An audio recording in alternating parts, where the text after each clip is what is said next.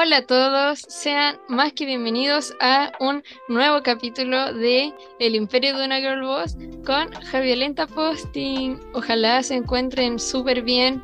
Bueno, ya comenzó marzo, terminaron las vacaciones, comenzaron las clases y vuelve el podcast, esta vez con una invitada muy especial para este episodio. Ella es una mujer valiente, fuerte, dueña de una pyme que ha sacado adelante con mucho esfuerzo, supo también vencer muchos obstáculos para llegar a este momento y ella es la mujer que me dio la vida. Así que démosle la bienvenida a mi mamá. ¿Cómo has estado? ¿Cómo te sientes de estar invitado a un podcast? Eh, no sé, cuéntame cómo, cuáles son tus emociones para este capítulo. Hola, eh, bueno, para mí esto es raro porque nunca, nunca he estado en un, en un tipo de entrevista así, pero igual, o sea, igual me siento honrada de ser eh, invitada a tu podcast. yo agradezco mucho que hayas aceptado y aparte que me pone súper feliz porque igual siento que va a ser un, un capítulo en donde eh, la gente también podrá conocer un poco más de ti y también quizás vayan a conocer más cosas de mí por historias que podamos compartir. Y bueno, primero eh, quisiera que te puedas presentar como con la información que más te acomode compartir, pues eh, tu nombre, tu edad, a qué te dedicas y etcétera. bueno, mi nombre es Fátima Alvial. Yo nací en Arica, pero llevo muchos años viviendo acá en Iquique. Me vine el año 79, Iquique yo tenía 8 años. Actualmente tengo 52 años. Y mm, después a los 15 años me fui a Estados Unidos a vivir casi por 10 años. De ahí volví con mis dos niños porque allá me, me casé y tuve mis dos hijos, los mayores, y llegué acá a Chile y empecé una nueva vida. Me vine junto a mis padres nuevamente y después tuve a mis tres niñas, entre ellas la Javi, que es la mayor. Sí. Eh, yo soy secretaria bilingüe con mención en, en, ¿cómo se llama esto? Como en tipo, bueno, que en Estados Unidos saqué ese título, pero es como tipo así, a ver cómo digo, eh, como administrativa. Eh, y llegué acá, cuando llegué acá a Chile empecé a trabajar como secretaria bilingüe, así como tal. Trabajaba en, en una empresa cerca de la aduana y después me cambié a Sofri, a una importadora donde habían unos canadienses, entonces me sirvió harto porque así no perdí mi inglés. Y la mala suerte fue que el año 98, cuando empezó el tema este de la crisis asiática, eh, aquí en Zona Franca se puso bien malo y yo quedé sin trabajo. Mm. Y niños estaban chicos, eh, decidí mejor eh, quedarme en casa y estar con ellos porque las lucas que me ofrecían para seguir trabajando de secretaria se me iban a ir pagando nana y movilización, entonces a la larga era mejor quedarme yo con ellos. Y así empecé de a poquito a quedarme con, mis niños, a, a, preocuparme del más chico que estaba entrando a primero básico. Y mi hermana era la que venía acá a Iquique todo el tiempo a ver a mi mamá, porque como vivíamos acá, mi hermana venía de Arica, ella hacía manualidades y todo ese tipo de cosas. Entonces yo la miraba y encontraba que eran bonitas las cosas que hacía, pero yo al menos cuando iba al colegio yo nunca tuve paciencia para las manualidades, me cargaban, o sea, a mí me gustaba, si teníamos que hacer algo con palito de lado, una cajita para el día de la mamá, me gustaba terminarla al tiro, no en dos, tres clases. Era muy, impaciente, muy, no sé, me, me cargaba el avance lento. A mí me gustaba así como todo rápido. Cuando nos enseñaron a tejer igual en el colegio, porque en ese entonces enseñaban a tejer también, porque vamos a hacer una chaleca. Y todo, ah, ya la chaleca. Y que en la primera clase nos enseñaron como dos puntos. Y yo decía, pero ¿dónde está la chaleca? Yo quería terminarla ya. Y que se nos demoró y medio con la chaleca, pero me cargaba esa cuestión porque yo quería terminar al tiro. Entonces, cuando veía que mi hermana hacía sus cosas, yo me empecé a entusiasmar y decía, pero a mí no me gusta esta cuestión porque a mí me gusta terminar luego las cosas y eso requería paciencia. Y me fui dando cuenta que me gustaba hacerlo. Yo en las noches me juntaba con ella y como vivía yo con mis papás en ese entonces, eh, después que los niños se dormían y todo eso, eh, mi hermana sacaba sus cachureos, sus telas, sus cosas y se ponía a hacer trabajo. Y yo empecé a encontrar bonito el tema de las telas, eh, que la tijera, los hilitos, las cuestiones, los monos. y hoy como que me gusta esto, vamos a empezar a comprar un poco de material. Y así empecé a comprarme un poco de material y cada vez que venía mi hermana como que trabajé, ella me enseñaba a hacer algunas cosas juntas y yo me compré revistas de, en ese entonces vendían revistas para aprender a hacer una técnica que se llamaba soft, que eran las caritas así como de muñequería. Y a mí me quedaban bien bonitas. Yo nunca tomé un curso, siempre fui como autodidacta. Aprendía mirando y resulta que me salían más bonitas a mí que a las de mi hermana. Entonces cuando ella venía, ella me ponía que le hiciera las monas porque las de ella le quedaban muy feas. las parecían burras, le quedaban feitas. Entonces yo al final terminaba haciéndole varios trabajos a ella que le quedaba mejor y, y yo empecé de a poquito a aprender. Y, y como que había quedado sin trabajo, ya me empecé a tirar en este tema y una vez mi marido se le ocurrió llevar mi trabajo donde trabajaba la hermana, en ese entonces era la, en la Secretaría de Educación. Y mm. llevó mis cosas y llegó sin nada. Y yo le digo, ¿y mis cosas? Me dice, las vendí todas. Me dijo, mira, y todo esto me encarga. Y yo, ¿qué le digo yo? Sí, me dice, mira, me encargaron y que quieren estas cosas y que quieren este color y que quieren otra cosa. Decía yo, ya, ya, pues, démosle. Y así empecé. Me empecé a oh, comprar material, me empecé a comprar tela, después ya llegaron las niñas, de a poquito la, Javiera llegó al 99, la Isabela llegó al tiro al 2000 hmm. y estaban chiquitas, pero yo igual empecé a, a, trabajar así como en eso, era un ingreso más, yo me sentía útil. Y, así fue, de a poquito empecé y al 2003 me gané un Fosis, me acuerdo, el primer Fosis y con ese me compré mi primera máquina de coser. Y ahora se cumplen 20 años de, esa, de ese primer fondo que me gané, que me sirvió como un impulso porque era una máquina de coser, no era menor y, y con eso pude comprar insumos igual para poder confeccionar cosas. Eh, aprendí a hacer eh, juegos de baño, Empecé a coser de a poco, con, lo, con lo poco que tenía igual, de a poquito, y, y siempre aspirando a más.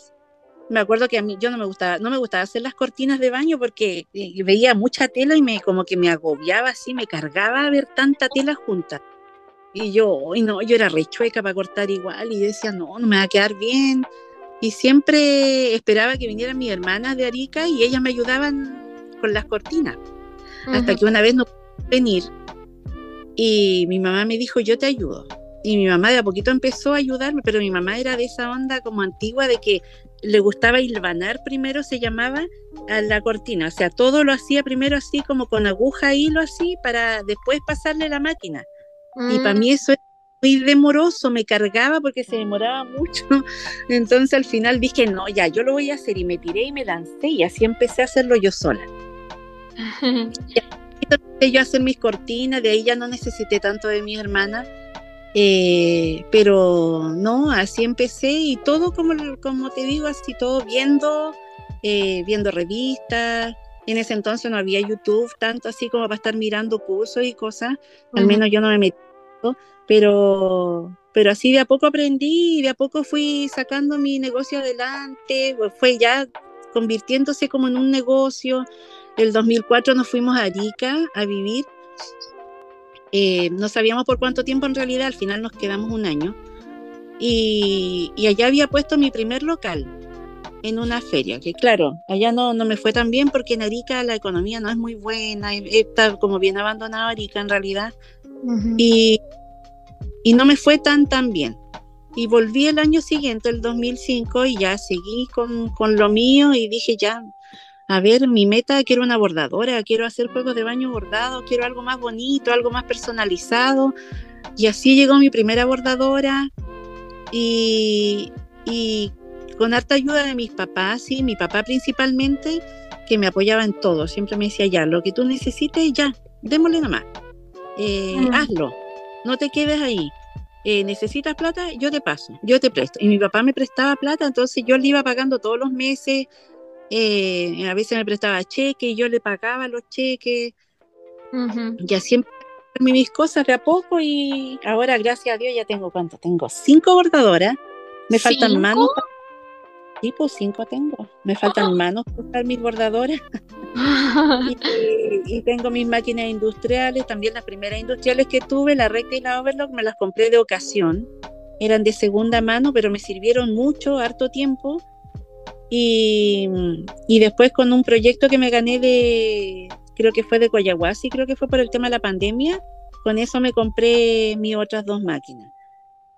Ah. las industriales, y con esas las tengo nuevas, y la otra obviamente las renové, compré material y cosas, pero, pero me ha costado harto, harto, harto llegar donde estoy. Em, de verdad me siento así como orgullosa de, de haber llegado así de lejos. Para mí es lejos de, de cómo empecé. Sí, pues sí, ¿cuánto? ¿20 años desde que te ganaste tu primer proyecto y pudiste comprarte tu primera máquina? Y, uy, todas las cosas que hay podido hacer desde ese entonces, tantos juegos de baño que hay vendido. Aparte que igual es bacán porque al menos, bueno, no sé si los oyentes sabrán, pero eh, su pyme, que se llama Creaciones Javisa, para que la busquen ahí en Instagram, Facebook y todo, em, igual es una pyme así conocida acá en Iquique, porque hay varias varias personas que en sus casas tienen los juegos de baño de, de mi mamá y le suelen encargar harto igual. Ella también va a exposiciones, por ejemplo, en lugares como en la playa, en el mall, y hay caleta de gente que le compra, entonces es igual es como súper bonito ver eh, la manera en la que te hayas esforzado para poder conseguir todo eso y lo mejor que no haya como nada que te detenga. Es muy, es muy bonito ver eso, no solo, no solo como por ejemplo alguna persona que, sea como tu cliente, todo, en mi posición así como, como hija tuya es muy bacán, es súper gratificante verte así. Eh, sí, ellas me ayudan a mí en las exposiciones, siempre me ayudan a atender el, puesto porque igual eh, yo desde que me enfermé igual que no, soy la misma de antes, no tengo la misma energía, entonces me canso mucho.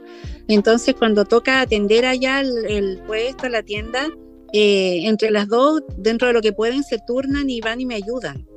Y tal como decía la Javi, eh, mi pyme acá a nivel local es, conocida, mi marca ya está como potenciada, ya está establecida acá. Eh, yo soy la señora Javisa. señora Javisa, señora Javisa, y desconocen mi nombre. Y yo le puse a mi pyme Creaciones Javisa por, por la Javi y por la Isabela, por mis dos hijas. Entonces, después vino la Martina, pues ella siempre me reclama, me dice, ay, ¿por qué no Javisa Mar? Pero ya le había puesto Javisa, ya. Pero eso, pues, pero ya está como, la, marca ya está lista, ya, ya, la gente la conoce. ¿Y cómo, cómo fue que te diste cuenta? O sea, ¿hubo quizá algún, algún momento clave en el que sentiste que esto es a lo que te quieres dedicar como para el resto de tu vida?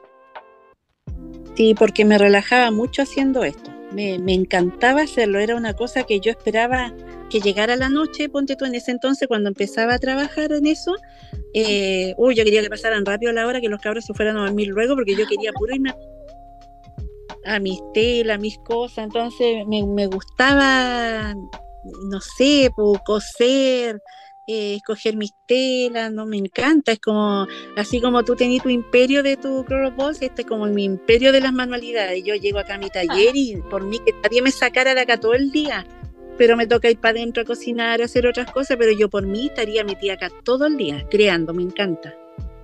Qué bonito no sé, es súper es súper también bacán, por ejemplo, pasar a tu taller y ver que está creando algún producto nuevo o, o no sé, haciendo, haciendo otras cosas, también mostrando como nuevos juegos de baño que vaya a subir a la página.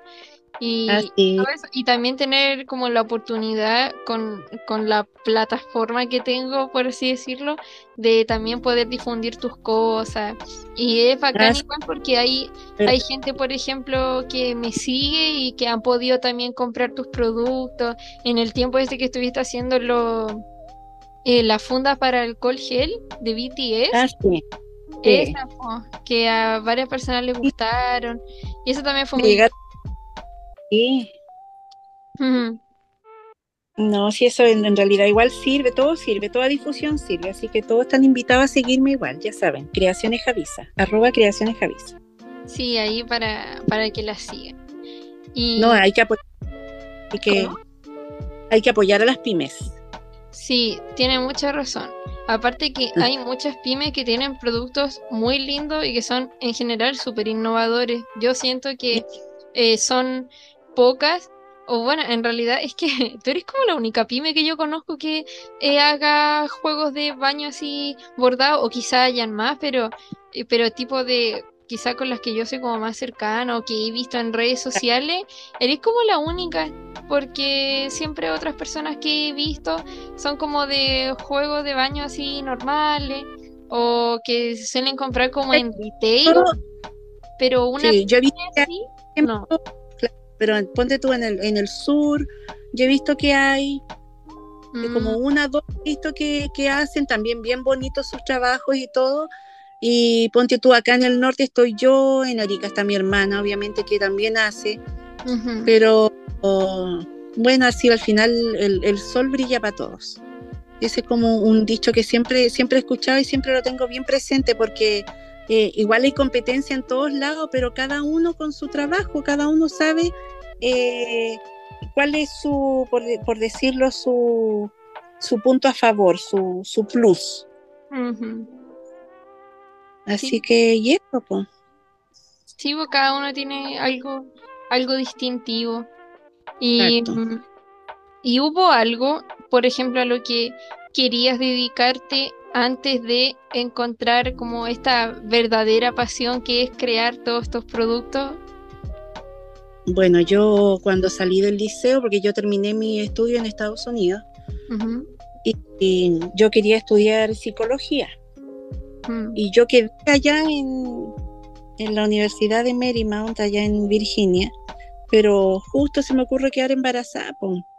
Entonces, eh, resulta que dije, ay no, dije como ir a estudiar, no, no, no quise, no, me, se me hizo un mundo. Aparte que en ese entonces era como, era, eran otros tiempos. Estoy Ujú. hablando del año 90, 89, 90. Eran otros tiempos. Entonces mis papás trabajaban también y decía, ¿quién me va a ver la guagua? Ah, no, me, me pasé mil rollos y dije, ¿cómo voy a estudiar así? Y al final dije, no, ya. Eh, después nomás, lo postergué. Y Mm. dije, me dedico a tener a mi hijo y todo. Bueno, y me había casado a los 18 años, súper joven.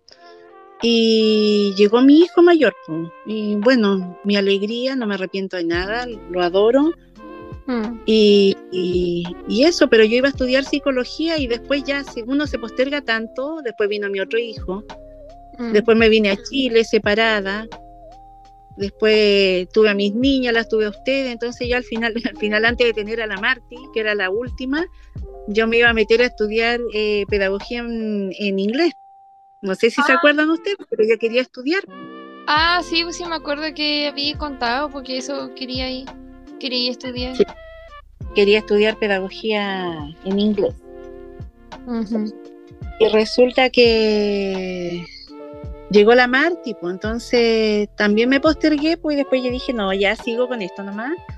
Y, y seguí con lo de mi, mis manualidades y estoy bien, así en realidad, o sea, igual como que me, de repente me pica el bichito por estudiar, por, no sé, por sacar un título, pero bueno, Dios dirá.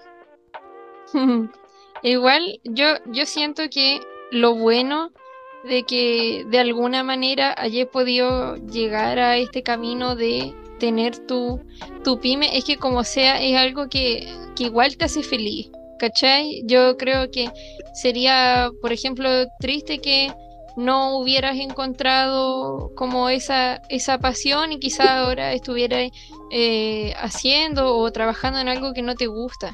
Siento que es igual, es igual sería fome que a, la larga como que todas las cosas pasaron por algo, porque eh, igual tenés cinco hijos que te quieren caleta y, y una pyme que también te, hace sentir como súper, súper llena y muy feliz y que la gente también aprecia todo eso.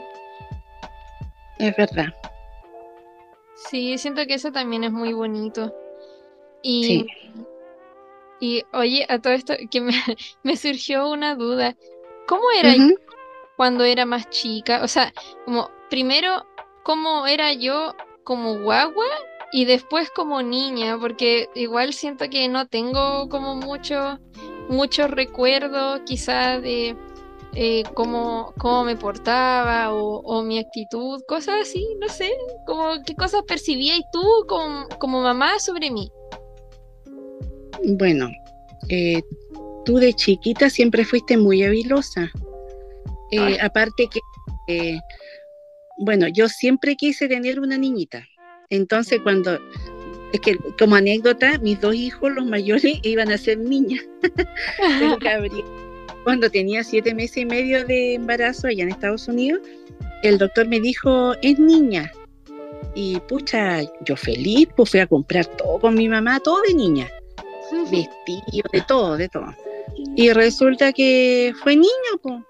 Ya. Oh. Dije, ya para el otro. Después ya cuando tuve, cuando quedé embarazada de mi segundo hijo, ya una semana antes que naciera el Rodrigo, el doctor me dice, es niñita. Y nosotros ya, ahora sí, pues porque la guagua puede nacer hoy día mismo, como se ha equivocado el doctor. con mi mamá fuimos a comprar de todo, calzones con vuelos, calcetines, todo vestido, todo lindo. Y nació el Rodrigo. Entonces el medio yo pues, después ya me vine para acá, todo, no tenía esperanza de tener más hijos y después ya, bueno, me junté con tu papá y cuando quedé embarazada de ti, yo lo mm. único que quería era una niña. Mm. Y fui al doctor cuando tenía como siete, bueno, no, o sea, había ido al doctor antes obviamente, pero al séptimo mes cuando ya me hicieron más o menos la eco ya que era más definitiva, el doctor, eh, me acuerdo esa vez con video, grababa el video todo mientras hacía el tema de la ecografía, porque nos entregaba el video y resulta que dice, ya, aquí está, dijo, a ver, este, un varoncito, dijo yo, que mira, ah. ¿qué le digo? Y dice, sí, acá están sus testículos, dijo, aquí pene.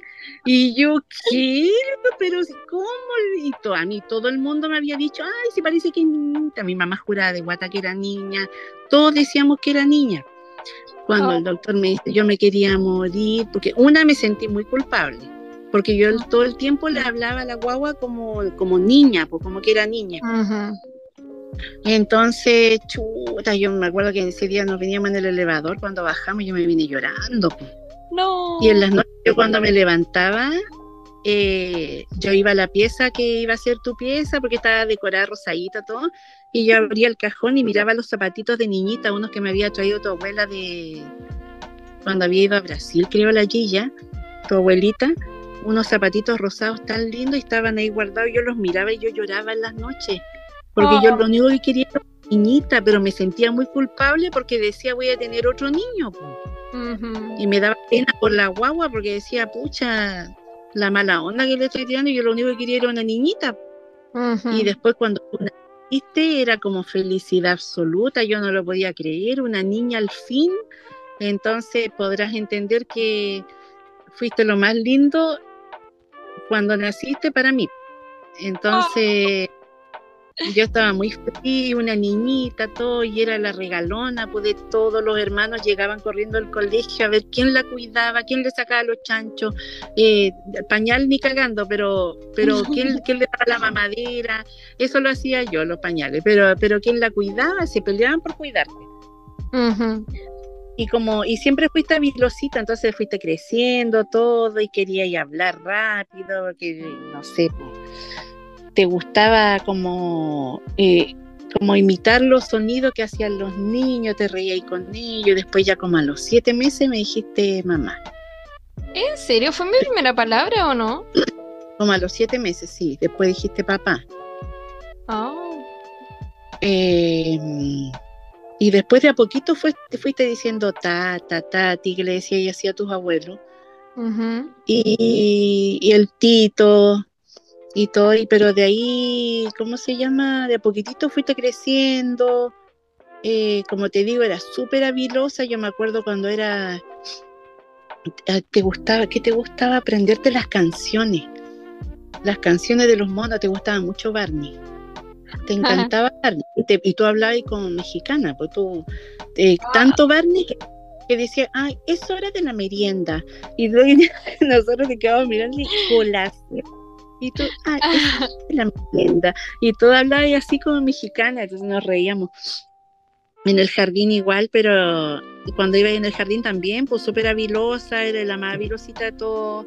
Y me acuerdo cuando una vez estábamos acostadas en mi cama viendo tele y tú leíste algo en la tele y estaba viendo farándula, en ese entonces había farándula, y tú me dijiste de la de la Quinta la Raíz. Parece que era, no me acuerdo qué lo que eran en realidad, pero tú lo leíste tal cual. ¿Ya? Y así, ¿qué? Y tú dijiste, ahí dice. Y claro, pues la tele decía, por ejemplo, la Quinita Larraín, no sé, pues se separó, una cuestión así. Y yo te quedé mirando y te digo, pero ¿cómo sabes qué dice ahí? Pero si ahí dice, y tú me lo leíste así tal cual. y no tenía ni cinco años. Y en el jardín, como casi cuatro años, diez meses, una cosa así. Súper chica. la cagó. Y en el jardín, eh, bueno, tú fuiste la elegía cuando, se, cuando salieron de kinder para leer el discurso. Tú, tú saliste leyendo perfecto.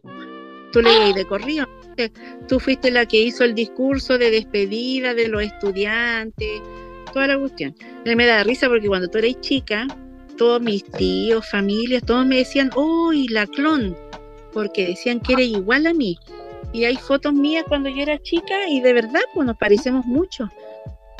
¡Ah! ¡Qué bonito! Todos me decían eso, ¡ay, la clon! Y también, pues yo también era súper habilosa. bueno, era, digo, porque estoy hablando en ese entonces, cuando yo era chica, pues yo también en el colegio sacaba los primeros lugares, era, era bien matea. y, y tú, bueno, seguiste por la misma senda. Como debería ser. Ah. claro, obvio.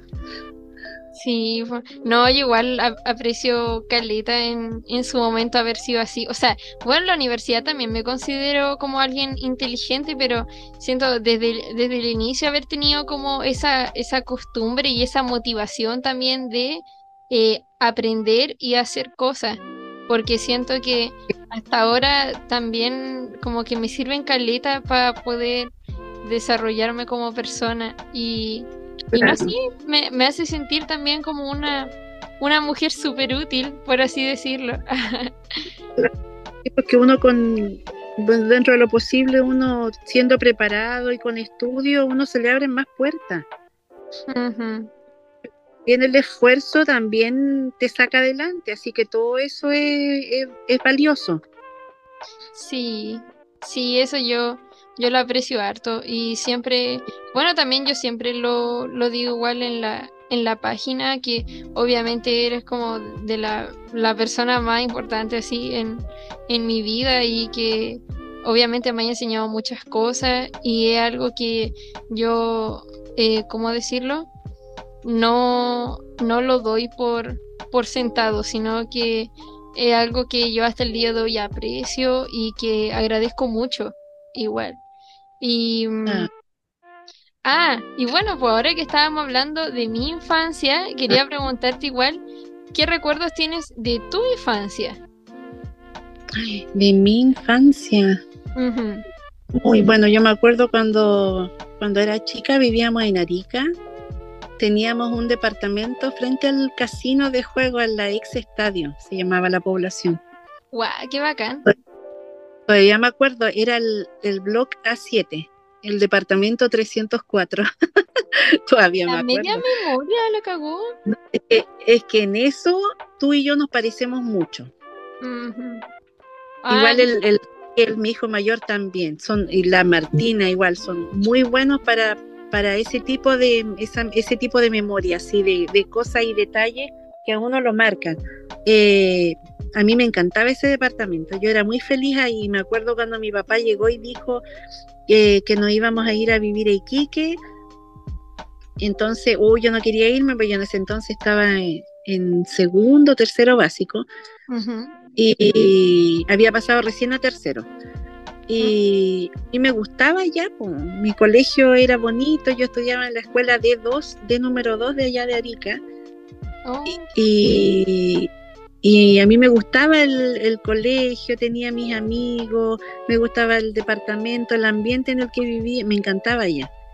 Y me daba pena irme, pero yo tampoco no era como que, eh, eh, como por decirlo, mis hermanas eran mayores que yo, por parte de mi mamá, son como 10 y 13 años mayores que yo, yo era la menor, pues mi papá también por parte de él tenía, eh, tiene tres hijos también mayores, pues yo era la más chica. Entonces yo también crecía sola.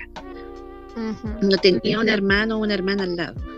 Y la cosa que, bueno, mi papá creo que se vino primero a Iquique a trabajar y de ahí ya cuando ya fue más definitivo ya nos dijo, ya no, sí, nos vamos a Iquique. Y ahí me acuerdo que mi mamá en ese entonces había pintado el departamento entero, pensando que no íbamos a quedar.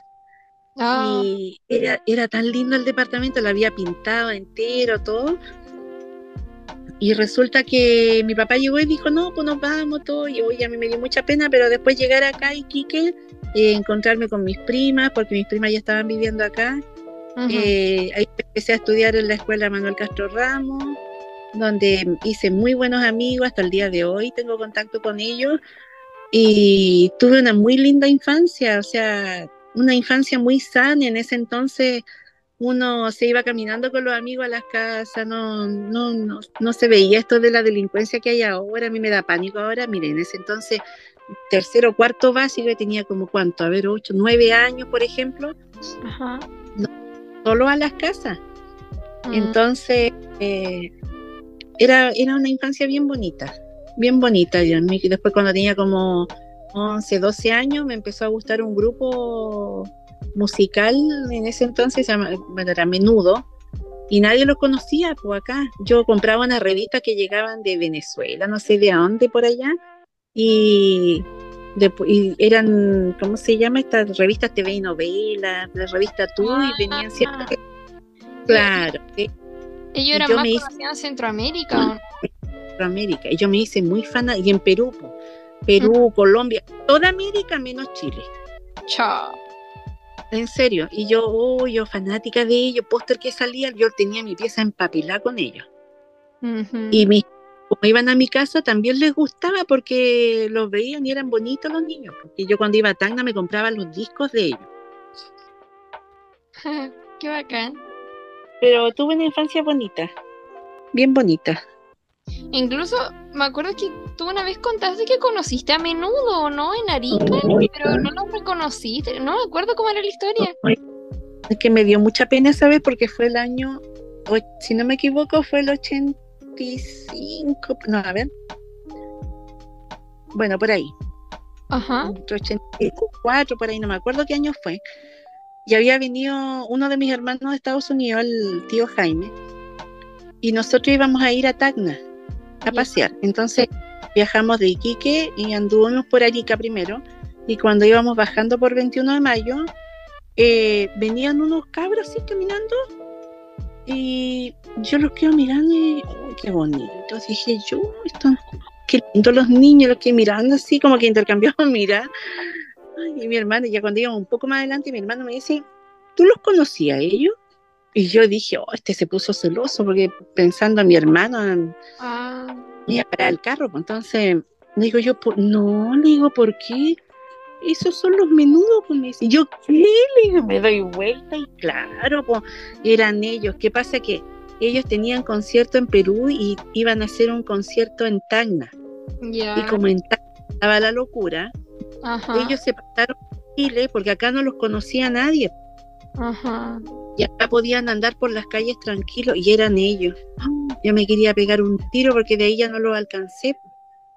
Oh, qué mal. Pero eran ellos. Pero después, cuando el 86 nos fuimos a Estados Unidos a vivir, eh, justo anunciaron un concierto en Washington. Así que yo le dije a mi mamá, mamá, por favor, llévame. Total, le rogué y me compraron la entrada y mi mamá me llevó al concierto, mi primer concierto. Oh, qué bueno. A menudo, me acuerdo que mi mamá firmando la silla, porque yo me subí arriba a la silla a gritar. Y mi mamá firmándome la silla, pero ella me apañó en todo, pues me acompañó y, me hizo recordar mucho cuando yo te acompañé por primera vez a ver al Justin Bieber, que está ahí vuelta loca con ese. Ay, sí, sí me acuerdo. Pero bueno, el, innombrable. Ah. ah innombrable si vivía soñando con él. Bueno, sí, es verdad. Pero las cosas Sí, pues, pero en ese entonces, y así cuando me tocó a mí acompañarte a ti, me acordé mucho de mi mamá, que ella también me apañó y estuvo conmigo cuando me acompañó a ver a menudo. Qué bonito. Y bueno, hace un rato también eh, mencionaste a, a mis abuelos, que para contexto de los oyentes, yo a mi abuelita le decía Tati y a mi abuelito le decía Tata. Y quería saber eh, cuál ha sido como la enseñanza más grande que te dejaron la tati y el tata como, como tus papás y qué es lo que, por ejemplo, eh, que, por ejemplo, nos ha intentado dejar a mí y a mis hermanos como, siendo nuestra mamá? Um, bueno, mis papás siempre me enseñaron eh, buenos valores de que yo era chica, de ser educada, a ser respetuosa y por sobre todo siempre decir la verdad. Y eso es algo que yo siempre los pillo a ustedes cuando me dicen alguna mentira, porque carga que me mientan, y una cosa así como me revienta que me digan una mentira porque yo sé que me están mintiendo, no sé cómo, pero yo lo sé y yo los pillo. Es verdad, entonces, sabe. Sí, entonces eso, eso, ir siempre con la verdad. Y eso es lo que yo siempre he tratado de inculcarle a ustedes. Ahora ya que están más grandes, obviamente razonan mucho más. y, y, sé que comparten el mismo pensamiento. Sí, sí, eso, en eso tenéis razón.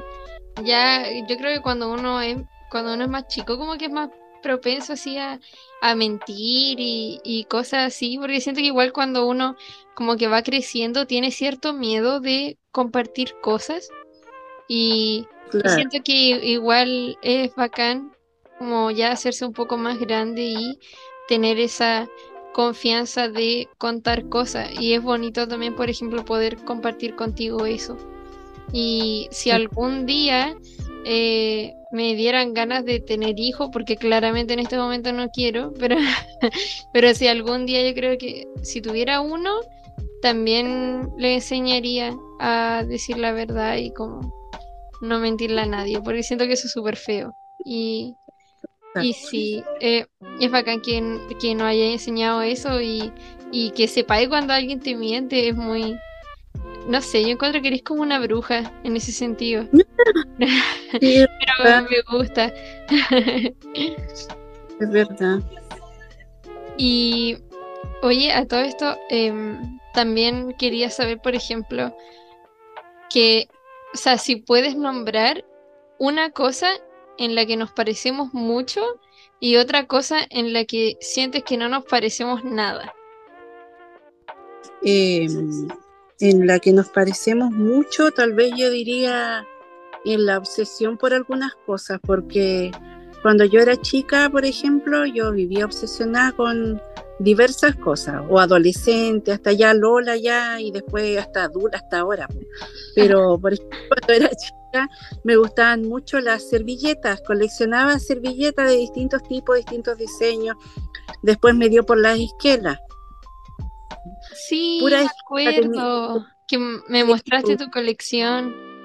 Sí, tenía esquelas de, uy, de mucha, de la Sarita Kay, me fascinaba, la Hello Kitty, me fascinaba la esquela. Eh, bueno, me dio, como, como les decía, por el grupo este menudo, tenía póster, tenía, coleccionaba de todo.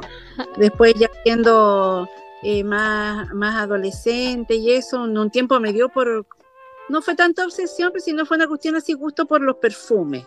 Cuando estaba en Estados Unidos, bueno, más que nada ya podía comprármelo, entonces no, yo le daría ese gusto si, si se pudiera.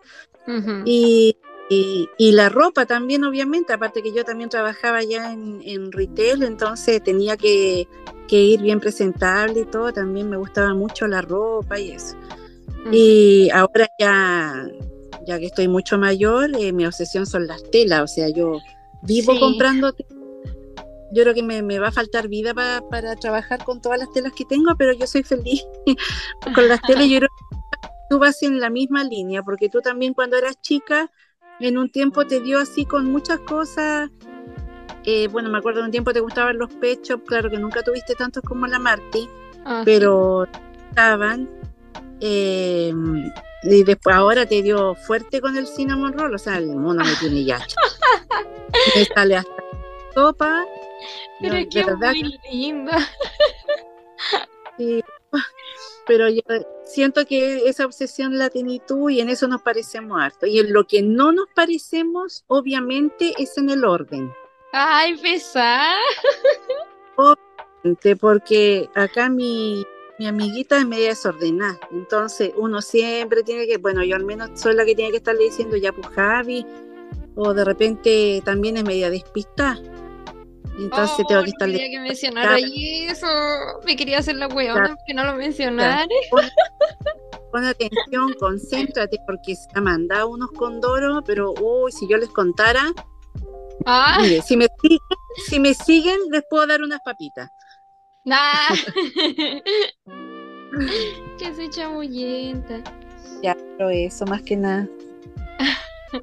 no, sí, en eso te encontré la razón. Y bueno, también lo que había mencionado antes de eh, como los detalles así muy específicos de un momento así, eh, cosas que pasaron como el año del hoyo. Y las dos podemos recordar eso. También es muy entretenido, siento que eso también me conecta harto contigo, porque como que no me, no me siento tan rara por recordar todas esas cosas muy mínimas, porque tú también compartí eso, entonces... Sí, es verdad. y, ah, bueno, esta pregunta yo se la hago a todos mis invitados y obviamente tú no vas a ser la excepción, así que eh, nombra tres canciones que te hacen sentir una girl boss. Tres canciones. Sí. Una cosa que la escucháis y te sentí, oh, la reina del mundo. Como que nadie puede, nadie puede pisotearte, nadie puede hacerte daño. Eres la mujer más regia que existe. Es que, a ver, no sé. Yo siempre me acuerdo de una que me gustaba mucho y me hacía sentir así Así tal como dices tú, me sentía muy bacán, que era una canción de Whitney Houston, que esa I'm Every Woman. Me encanta esa canción, me encuentro muy linda, eh, me fascina mucho. Pero otra sí que me haga sentir, ay, que en este momento como que me bloqueé. De verdad que como que tengo esa como himno nacional. Por, por, ejemplo, de la que yo sí me acuerdo, con la que tú te sentías muy regia cuando yo era más chica, era una canción de. ¿Cómo se llama ese tipo? Nillo, creo que se llama. Que era la. Eh, Give me everything tonight. Esa canción. ¿Cómo? Mundo era, ¿no? Eh, Cuando daban el. Ah, Mundo Opuesto. Sí, ahí creo que sonaba la canción. Ahí tocaban la canción y a mí me encantaba esa canción porque yo me sentía como que estaba en una pasarela. Sí, sí me acuerdo y que una vez estábamos en París, parece, y empezó a sonar la canción y tú empezaste a caminar como si estuviera en un desfile de moda. Oye, pero, especifica París, la tienda, pues no van a pensar que fuimos allá. Ay, bueno, no, ni cagando no alcanzó para París, Francia, pero bueno, algún día será. No, pero sí, era, era, la tienda París de Chile, por si acaso. Aún no nos podemos dar eso justo. Pero sí, era en ese lugar. Claro. Y. Oh, después, ¿qué, otra canción? Ah, no, pero después está la Antifragile, pero esa es más como de la Isa. de la Isabela. No, esa es de es su himno. De hecho, yo me acuerdo que a ti antes te cargaba esa canción, o aún te carga. Es que no es que me cargaba, era que llegaba la Isabela en cualquier momento, se daba media vuelta y se ponía a bailar la canción y me tenía chata el pasito y todo, entonces me como que me saturó. Pero yo cuando pongo ahora YouTube en mi taller, me sale de vez en cuando la canción yo la escucho si me gusta. Pero más, más quiero las de, los, de las New Jeans, esas me encantan. Ay, sí, pues sí me acuerdo, pero me daba me- porque, porque cuando, eh, bueno, cuando Jin se fue al servicio, eh, la Isa como que te mostraba canciones de New Jeans y tú la retabas y como que le decías, oye, ¿por qué estás escuchando canciones de otros grupos que no sean BTS y que no sé qué? Ay, sentía, sentía que lo estaba olvidando. Entonces yo era una traidora y viene acá a em- embaucarme para que yo también me meta en esa. No, yo soy fiel a mis BTS. Pero, o sea, Pero igual, sí, igual la escucháis. Sí, igual me gusta, como te digo, más me gustan las New Jeans. Ajá. O- pero mis BTS son número, número uno. La cagó. Pero eh, todo esto, bueno, esa es una pregunta extra, así como para quienes estén oyendo el podcast y sean ARMYs, igual que nosotras, porque sí, mi mamá también es ARMY. Ella se hizo ARMY un poquito después. Yo empecé en 2017 y tú en 2020, ¿o no? ¿Cómo que empezaste a Mm. meterte más? ¿Cuándo salió Idol? 2019. No, 2018. ¿O no? Ahí. Eh, sí, ahí porque tú te ponías ahí a bailar y me tenías chata también con la Ah, canción. verdad, sí me acuerdo. El video del Tyler que salió volando. Sí, ay no, pero qué vergüenza, la gente no sabe eso. en ese maltrato animal. No, y el pobre salió volando, paso de la patada voladora de Jimina, ella se le ocurrió hacerlo y el pobre perro iba, iba pasando por ahí y salió volando. pero no le pasó nada, porque solamente, No o sea, sí, sal- salió como volando, pero aterrizó bien. Eso lo tengo que aclarar, porque la gente piensa, no sé, o puede pensar que cayó así tumbado y que se Ay, quebró la cabeza. No sé. Puede, pueden pensar como cualquier cosa, pero él aterrizó bien. En ningún momento quedó herido. Y después de que yo hice lo de la patada, fui, le hice mucho cariño y hasta ahora está súper bien. Tiene cuatro años, casi cinco. y después de que terminaste la coreografía, ¿por qué no paraste por, por ir a verlo? Es que quedé en shock. eh, Quedé en shock, entonces yo, tú sabes que yo no tengo como muy buena capacidad de reacción. Entonces, Normal que lo- Entonces, por eso yo no, como que me costó en el momento reaccionar, pero, pero eso, por si acaso, el perro está bien.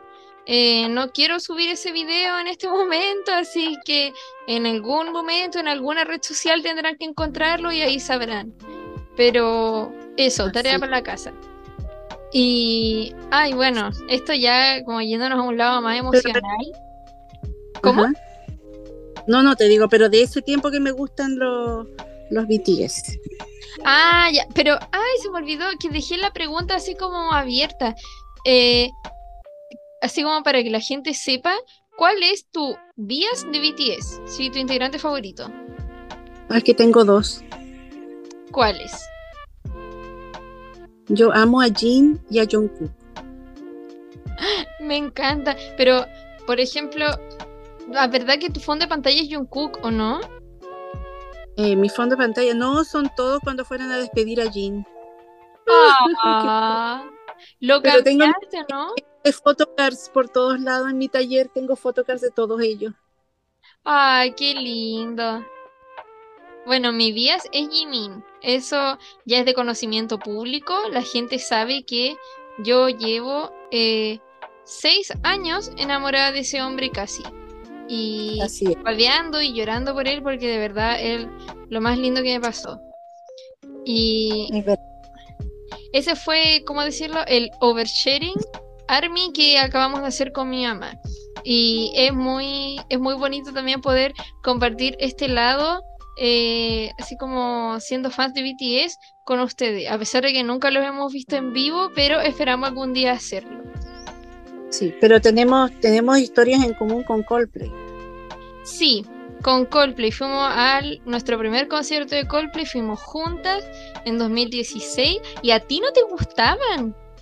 O sea, no era que no me gustaban, sino que yo no sabía que me gustaban. Eso es otra cosa. Porque tú decías Coldplay y yo decía, ay no, voy a llevar una almohada más que dormía y todo. Y, y, al final fue esa vez de la, la fiesta, la fiesta, la ceremonia que hubo de, de entrega de nota y certificado en el colegio. Cuando saqué segundo lugar, ¿o no? En segundo medio. no, primero. Y cuando segundos. Y, también la práctica valores con la ISA. Ajá. Y resulta que en esa premiación todas las canciones que tocaban de inicio como de ambiente eran puras canciones de Coldplay. Y justo ese día salían las entradas a la venta. Sí. Y la Javi iba a ir sola. Ajá, Entonces yo empecé a escuchar las canciones y yo decía, vaya, yo me hice esa canción y ya, después otra y otra más, y Yellow, y Stars y Clocks y todo, y yo me la sabía y dije, ay, yo quiero ir también. y cuando llegó corriendo a la casa a ponerse en la fila virtual para comprar, y todavía le faltaba harto, después ya iba a llegar, yo le digo, cómprame una entrada, y me queda mirando y me dice, ¿qué? ¿En serio? Sí, le digo, yo quiero ir.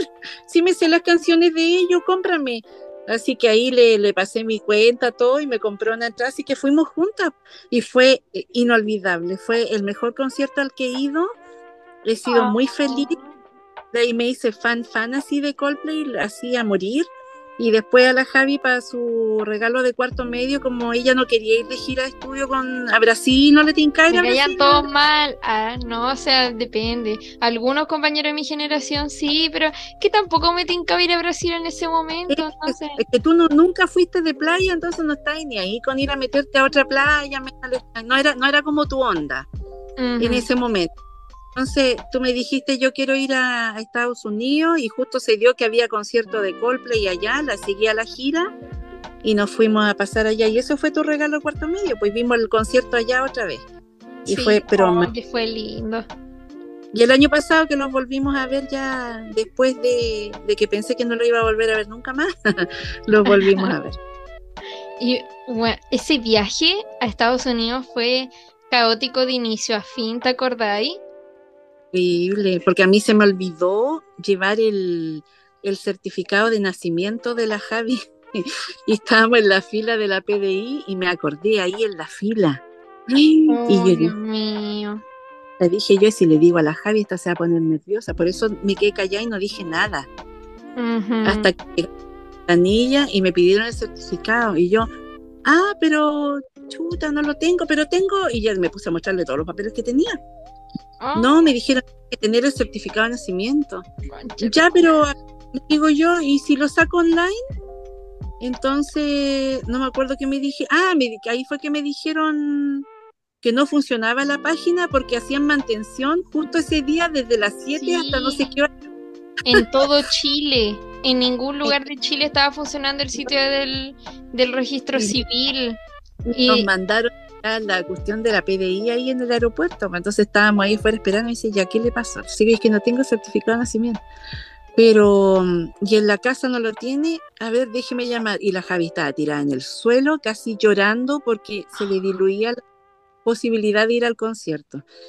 Entonces, yo estaba súper tranquila porque decía, no, si tiene que aparecer la cuestión. Entonces llamo para acá a la casa, todo, y le digo al papá, oye, le digo, anda a buscar mi certificado de nacimiento que está en el cajón, tiene que estar la cuestión, búscalo que aquí, que allá. Y no lo encontraban, y yo, ay, pero como tan pavo, y después me acordé que cuando uno lo pide por internet te llega la copia al correo. Entonces, le digo a la niña de ahí, le digo, ¿y no sirve una copia de un correo que me hayan mandado con el comprobante? A ver, ¿de qué fecha tiene? Y todavía no vencía, le mostré, pues. Sí, me dijo, ese le sirve. Y ahí la Javi se levantó porque ya estaba tirada en el suelo. Bueno, yo me iba a ir igual. Yo iba a ir igual. ¿Ah? Que soy mala. ¿Cómo te iba a ir sin mí? Acuérdate que tú dijiste, ay, qué ganas de quedarme en Santiago igual y pasear y todo. Nunca dije eso. ¿Cómo voy a preferir yo quedarme paseando en Santiago en vez de ver a Coldplay por segunda vez, por favor? No, en vez de ir, pero tú dijiste que ganas de quedarse unos días en Santiago a pasear porque quería ir ver el Costanera, que no sé qué cuestión. Ay, Dios mío. Y casi la posibilidad de quedarte, pero bueno, al final en la PDI ahí nos tocó re buena onda el que estaba en la ventanilla y la verdad que justo estaban tocando una canción de Bruno Mars, creo. No me acuerdo, fue- ¿sabí? No, no me acuerdo sí. de esos detalles. Sí, fue re chistoso y yo estaba, uy, buena la canción y nos quedamos conversando y le mostré el certificado, ya me dijo, pasen, pásenlo bien, dijo. Ah. Y después la media turbulencia que casi nos fuimos abajo con avión y todo. Ah, pero eso, eso fue a la vuelta. La Cuando- vuelta fue horrible. Sí, porque acuer- acuérdate que el orden cronológico de los acontecimientos fue que eh, la niña me había... No, tú me pusiste en el pasaje Javier Vázquez. No me pusiste Javiera. Ah, Entonces cuando tú llamaste para hacer el check-in por el número la llamada, eh, decía Javier Vázquez. Decía señorita Javier Vázquez. Sí, Y, verdad. y después, eh, más encima, atrasaron la hora del, Ay, sí, el ¿Te vuelo casi acordás? Porque la- te- tenía que salir a la una de la tarde, al final lo atrasaron como hasta las cuatro y media, cinco. Y llegamos a las Sí, siete y estábamos con el tiempo justo. Y después pasó esto del certificado de nacimiento, el viaje, Horrible. bueno, la ida salió todo bien, pero después llegamos al aeropuerto de Ma- al aeropuerto de Miami. Y acuérdate Pero que el- cuando estábamos ¿Ah? En el concierto, acuérdate. ¿Tú estás diciendo cuando llegamos recién a Miami o cuando veníamos de vuelta? No, cuando llegamos recién a, a Miami en la ida. Acuérdate Ah, que teníamos que pasar por inmigración y, e ingresar Sí. nuestros datos, el pasaporte, y nos negaron la cosa. Como que nos negaron la entrada y teníamos que ir a hablar a Policía Internacional. ¿Te acordás? Yo estaba cagada y Sí. No, hoy te juro que yo decía no, así como la vida no quiere que yo vea a Coldplay por segunda vez. Yo dije, ah, ya caí. Pero al final salió todo bien y después pudimos llegar. Y bueno, después en el concierto, que habían como unos tipos al lado de nosotros y que estaban, estaban curados. Parece que estaban fumando también, no sé qué, no sé qué onda. Pero después como que llegaron a detenerlo y los pacos tenían pistola y yo estaba cagada de susto porque más Sí, encima porque nos- eh, no sabíamos si venían por nosotras que estábamos grabando. ¿verdad? Más encima que el, el gringo como que estaba intentando corrernos daño y decía move, move. Y yo me sentía muy mal porque me estaba gritando en medio de, de esta canción eh, Birds. Era justo Sí. ahí. Y como que nos empezó a echar y después pesca al otro tipo así con una esposa se lo llevan y nosotros para la caga. sí me que- acuerdo. Y, Pero bueno, y después, ay, también que se me quedó una bolsa en un Starbucks, ¿te acordáis? ay, qué horrible, medio show para buscar ¿Y la bolsa de... No sé, bueno, porque se nos quedó una bolsa en un, en un Starbucks de Washington y después llegamos a Virginia, porque Virginia queda como, no sé, a unos eh, como 15 20 minutos. sí, unos 20 Sí. minutos de Washington, pero estábamos como por el lado de Springfield, eso era como una hora más o menos. Y, y ya en la tarde como que caché de que se nos había quedado la bolsa y tuvimos que ir a la mañana siguiente a buscarla. Y, y bueno, no, pero- y en la vuelta fue lo de las turbulencias. Y que Ah, aparte habían, habían así como unos rayos súper fuertes que estaban pegando como Sí. muy cerca del avión, ¿te acordáis? Sí, Y justo en ese avión de vuelta estábamos viendo un, eh, un concierto de Coldplay que tenían en como en el Ah, asiento, en esa pantalla del asiento y estaba sí. así, viva la vida, estaba wow. Y como que mirábamos a la ventana y los truenos ahí, todo feo. Oh, qué horrible. Era como estaba una pesadilla. Y más encima, pues nos perdieron el equipaje, ¿te acordáis? No, llegamos acá, ay, qué horrible. Oye, ese viaje estuvo pero maldito. Oh, qué mal. Oh, pero fue muy chistoso. Yo siento que esto va a quedar así como para la posterioridad. Van a ser cosas que, que yo le voy a contar después a, a mi sobrino y todo. Va a ser muy chistoso. Así es. Y bueno, ya como en un lado más emocional, eh, la razón por la que yo estaba grabando este capítulo del podcast contigo y la razón por la que lo voy a lanzar eh, mañana, pensando que hoy estamos a 12 de marzo, es porque mañana se cumplen 5 años desde tu trasplante de hígado y bueno, eh, yo nunca he compartido la historia completa de cómo fue porque siempre sentí que quien debía contarlo en realidad era la persona que lo vivió en carne propia, ¿cachai? Y esa persona eres tú. Entonces, no sé si, si te gustaría compartir eh, eso con, con la gente que está escuchando, para que también sepan cómo, cómo fue todo este proceso de haber vencido a la muerte y tu recuperación y, y todo. Eh, bueno, eh, lo que me pasó fue súper fuerte.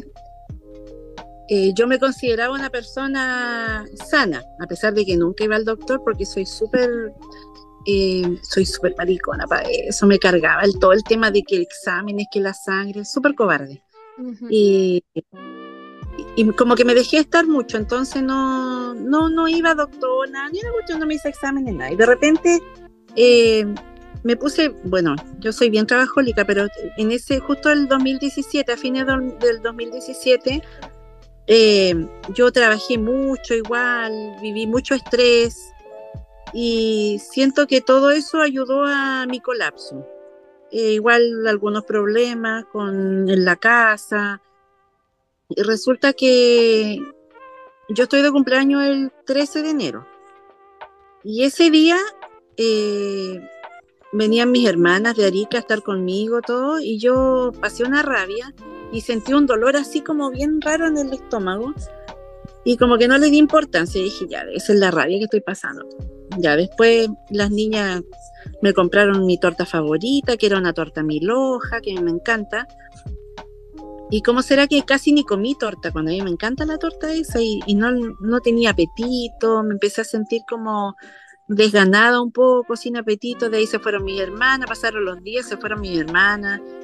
Eh, llegó el miércoles 17, si no me equivoco, yo tuve una reunión y ahí ya como que ya estaba como media, me sentía como así, como muy fatigada. El día 18, que fue el día justo que llegaba el Papa acá a Iquique, eh, era feriado regional. Y yo ese día desperté y yo no, me di mucho cuenta hasta que la Javi me dijo, mamá, tenés los ojos amarillos, creo que me dijiste tú. Sí, dije, mamá, estoy amarilla. Claro, y yo, ¿qué le digo yo? Me voy a ver. Y claro, pues tenía mi ojo, toda la parte blanca del ojo la tenía amarilla. Y yo estaba, él estaba amarilla, mis manos amarillas. Y dije, chuta, ¿qué pasó? Me dio hepatitis, qué cuestión. No, lo primero que piensa, pues hepatitis. Ya, pues viendo qué doctor ver, toda la cuestión, justo feriado regional no atendía a nadie. Oh. Entonces ya voy a conseguir hora, eh, a ver cómo lo hago todo, y logré conseguir al otro día. Y fui donde una doctora, eh, acá en el centro, y ya pues me vio ella todo y me dijo, mm", me dijo, a ver, me examinó todo.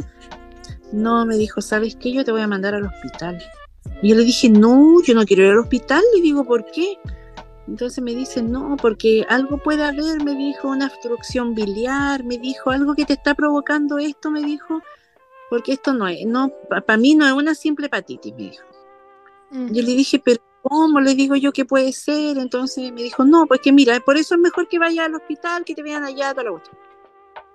Pucha, yo no quería ir ya. Me mandaron para allá, yo toda bajoneada, todo el deseo.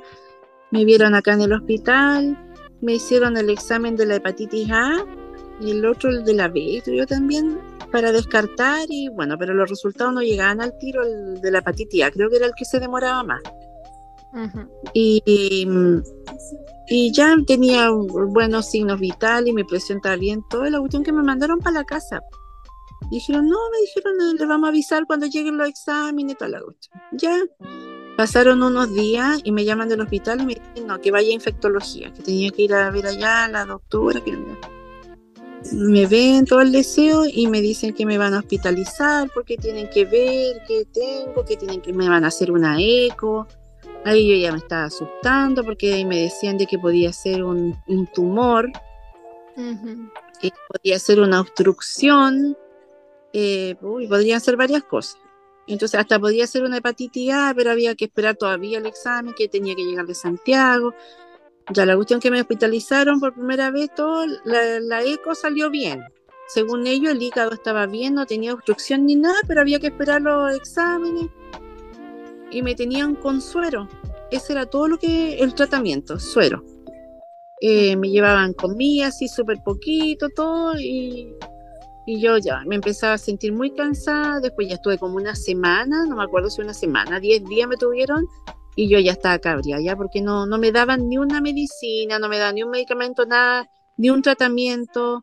Eh, no se podía hacer nada porque según ellos tenía que llegar el resultado, no pasaba nunca nada. Yo pedí que me mandaran a la casa con hospitalización domiciliaria, me dijeron ya, bajo mi propio riesgo, todo me mandaron a la casa. Yo por lo menos estaba acá en mi casa, pues estaba feliz porque estaba en mi casa. Y ya pues comiendo todo a dieta, todo suave, yo seguía obviamente amarilla. Eh, venían del consultorio a hacerme exámenes de sangre, una vez a la semana creo que venían, y el tema de, tenía todo alterado, todos mis exámenes salían alterados. Y así pasar, pasó el tiempo hasta que me vino un primer eh, episodio de encefalopatía, que por lo que me dicen fue horrible porque yo en realidad ni me acuerdo. Y que terminé otra vez en el hospital. Eh, vino la ambulancia a buscarme y yo de verdad que no me acuerdo. Sí, me acuerdo, fue como en la madrugada y empezaste a alucinar y decir muchas cosas y hablaba como puras tonteras, no nos reconocía. Y... Entonces igual eso fue como súper fuerte para nosotros. Y después eh, hablábamos con el Gabriel por llamada para que nos ayude, saber qué onda. Porque contexto, eh, mi hermano Gabriel, él es farmacéutico.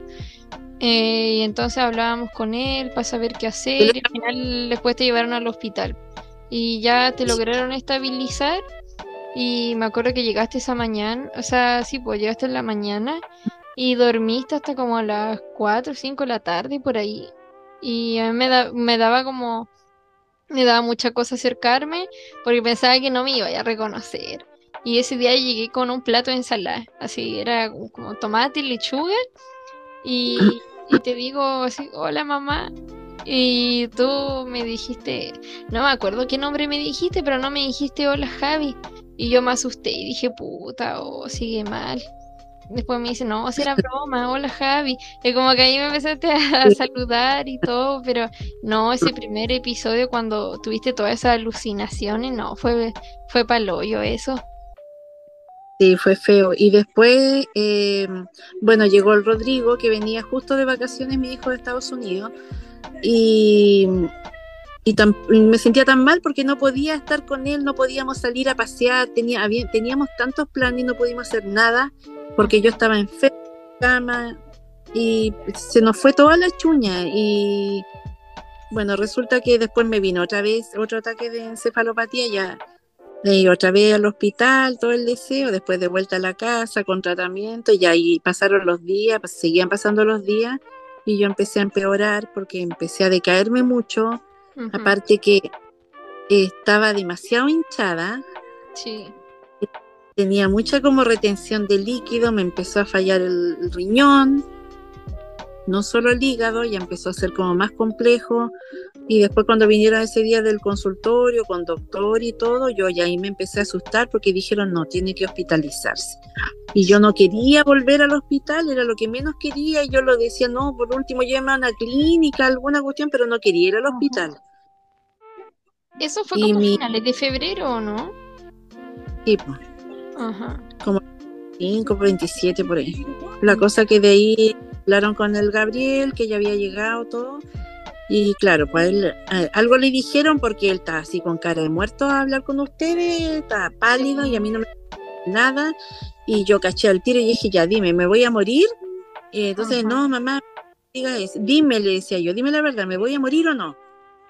Eh, mamá me decía, es que si no te hospitaliza, eh, existe la posibilidad de que sí, porque acá en la casa no, como diciendo, no, no se puede hacer nada. Claro.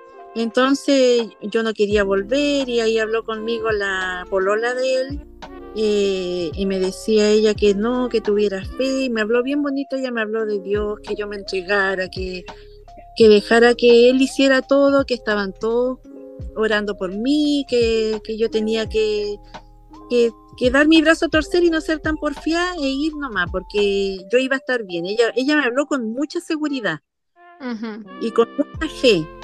Entonces ella me hizo cambiar de parecer y yo dije, ya, me voy a hospitalizar. Y ahí me llevaron, llamaron a la ambulancia, otra vez la ambulancia, me fui para allá, me llevaron, y me acuerdo que ese día llegué yo allá y vi al doctor que era el que me atendía siempre en urgencia. Y mm, le digo yo, me decía, hola Fátima, me decía, otra vez acá. Yo le decía, sí, pues doctor, le decía yo, ¿hasta cuándo? ¿Qué, qué tengo? Me decía, no sabemos, pues todavía no llega el resultado. Le decía, pero doctor, ¿van a ser cuánto tiempo de enero? Le digo, si el resultado ya no se sabe, es que creo que se habían perdido los resultados, no sé qué show. Y me dice, le digo yo, doctor, dígame la verdad, le digo yo, me voy a morir. Y me dice, mira, me dice, eh, lo tuyo se está poniendo grave, pero no te preocupes, me dijo, porque me dijo, en el peor de los casos, me dijo, vas a necesitar un trasplante. Le digo un trasplante, pero doctor, si la gente se muere esperando trasplante, mm. ¿de dónde vamos a conseguir un hígado? Ah, tú tranquila, me dijo, sí, ahí conseguimos un hígado. Tú quédate tranquila. Sí, dijo un hígado artificial o no? No sé qué me dijo la cuestión que yo quedé. Weá, si me acuerdo. Yo quedé así tan mal porque yo dije, yo pensaba y decía, ¿de dónde? Si la, la donación de órganos no, no era como masiva, no, la gente no tiene mucho recelo a eso. Yo tengo que ser bien honesta. Eh, yo siempre decía, cuando veía eso de la donación de órganos, decía, no, yo no voy a donar órganos porque de repente los trafican y que seguro los puros ricos nomás reciben los órganos. Y siempre pensaba eso, entonces cuando el doctor me dijo eso, yo decía, no puede ser. Y decía, bueno, ¿a quién me iba a morir esperando? Porque nunca va a llegar un órgano para mí si yo no soy rica, decía, ¿de dónde? La cosa que empezaron a pasar los días y después yo empecé a sentirme mucho peor, ya muy decaída, no tenía ganas de hablar de nada. Y entraron las niñas a clase, me acuerdo, y los ya era como 5 de, de marzo. Y ya el 7 de marzo, que fue miércoles, yo ya me sentía muy mal. Creo que se habían ido para allá a hablar conmigo, a ver cómo estaba. Y, y se habían venido súper mal porque yo como, ellos decían que yo como que no las pesqué porque igual me vieron muy deteriorada. Sí, pues, aparte te sacaban, eh, te sacaban muestras de sangre todos los días, prácticamente. Sí, me pinchaban, yo ya parecía no sé qué porque me pinchaban por todas partes. Y resulta que yo lo único que recuerdo que esa noche eh, yo tenía la foto de mis papás ahí debajo de mi almohada y yo les pedí que me llevaran. Yo les dije, por favor, llévenme, yo no, puedo estar acá.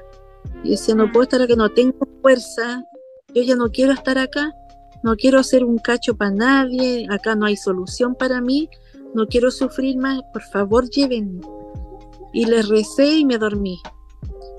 Y de ahí no recuerdo nada más hasta que desperté el 16 de marzo en Santiago, en la clínica Las Condes, y yo no podía creer porque yo desperté y yo miraba para todos lados y yo decía, ¿qué es esto? Y veo a las niñas al lado mío y me decían, mamita, mamita, me decían, estamos en Santiago, me decían. Y yo miraba, ¿y qué le decía? Sí, mamita, ya te trasplantaron y yo ahí sí que yo con eso ya no lo podía creer, yo me puse a llorar porque no, de verdad que no, no lo creía. Y no entendía cómo pasó todo eso, en qué momento, en qué momento estábamos en Santiago, yo no supe nada de mí. Yo me fui a cero el 7 de marzo y y no tenía idea que había pasado por la UTI, por la UCI, que me llevaron en avión, en avión ambulancia a Santiago, eh, que me llevaron al hospital del Salvador porque allá tenía que llegar y como no habían cama, no me pudieron recibir y existía esta ley que la gente no podía morir esperando, hay una ley de urgencia y me mandaron a la clínica Las Condes. Y allá llegué a la clínica Las Condes, yo no lo podía creer. Yo dije, mis papás hicieron todo esto porque que yo haya llegado a la mejor clínica de Chile, bueno, en ese entonces. Una atención pero maravillosa. Me trataron como reina, los doctores todos un 7. Eh, la atención que tuvieron con mis hijos también. Sí. Y resulta que gracias a Dios, había sido trasplantada. Yo no, no, tenía mucha información de cómo sucedió todo, pero lo único que sabía que estaba muy agradecida porque estaba viva. Eh, después me fueron contando más detalles, obviamente. Eh, el doctor cuando después, cuando ya con el alta y todo, al mes siguiente, el veintitanto de abril, me dijo, tú tuviste mucha suerte, me dijo, fuiste muy bendecida porque cuando me sacaron el hígado, mi hígado estaba ya con necrosis. Me dijo, tu hígado ya no servía, tú no durabas un día más. Tú tenías un día más como máximo de vida. Y oh. tu donante llegó justo a tiempo, me decía él.